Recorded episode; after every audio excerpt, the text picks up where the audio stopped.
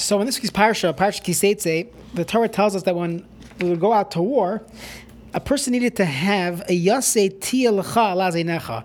That you have to have a yasei, which means a spike, alazenecha. In addition to your typical weapons, you also need to bring a spike along with you. Why? Because v'chisisa esesecha, you have to cover up the, you know, when you go to the bathroom out on the fields, you have to make sure it's it's, it's covered. We learn so many important halachas from these uh, psukim davening, you know, near a bathroom, saying dvarim shepekdusha when people are not dressed properly next to you. So many halachas learned out from this.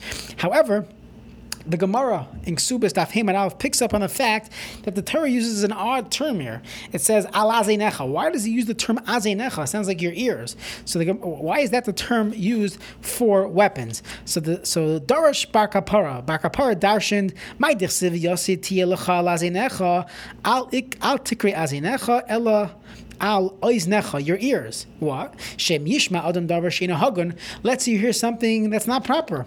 So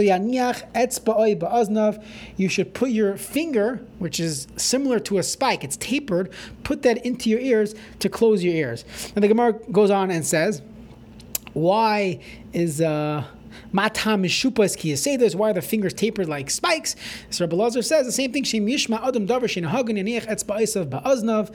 And yeah, even the Tana de Rabbi Shmuel adds, why is the in kula kasha va'al yaraka? You feel your ear as I'm speaking that your earlobe is soft while the rest of your ear is hard, Shem Yishma Adam Davar Hagon Yachayf Alya You should bend your ear in order to in order to uh, block the noise, uh, block out all the all the garbage that's coming into it. So the Gemara continues: Adam You should not allow your ears to hear dvarim. That's the first thing that gets burnt. Um, that's the first thing to get burnt when a person is stuck, you know, in a fire. So, Chofetz Chaim in the Sefer Shmir Salashon Perik Yedalid, he brings this Gemara, and he says, and he explains how a person has to distance himself from shmias dvarim asurim, from hearing things that are that are bad. So I was listening to Rav Asher Weiss's uh, Chumash here this week, and he said that we all know that all the Bali Machshava, Bali Musar, Hasidim, they all say that Kisetzila Macham Alevecha is talking about a person's own personal enemies your gate Sahara. And Rav Asher was saying how in today's world that modern warfare is very different than war in times of old. You have to try to figure out how to how to uh, hit people where it hurts. Cybersecurity, um, tariffs. Very interesting. You know, a wholesale way of how to do war. So he was saying how many times people have the Yetzer Hara for a certain thing, and they try to fight that specific Yetzer Hara. For example, let's say a person has a Yetzer Hara to hear Lashon Hara. So when he's about to hear Lashon Hara, he he does this. He puts his fingers on his ears and he says, "No, I, I, I you know I can't listen to this."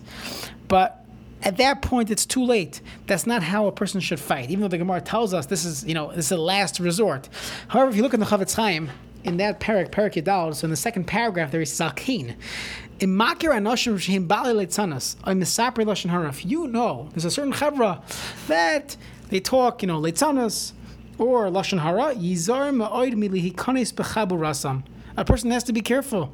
Don't, don't, don't hang out with them. What's the point of this? The point is that when we battle with the Yetzer Hara, it's not enough to just, you know, know how to defend yourself. Last resort, put, putting your your uh, your fingers in your ears. The Chofetz Chaim is telling us that a person has to battle this as a wholesale battle. You have to find ways to not get into this predicament.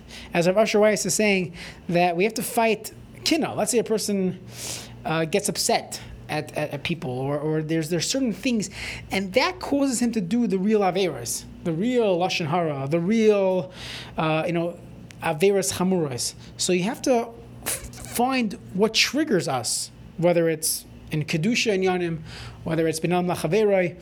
It's it could be it's a certain crowd that we shouldn't be talking to, or maybe there are conversations that we shouldn't even go down that road because it's going to lead to machlekes, it's going to lead to lashon hara.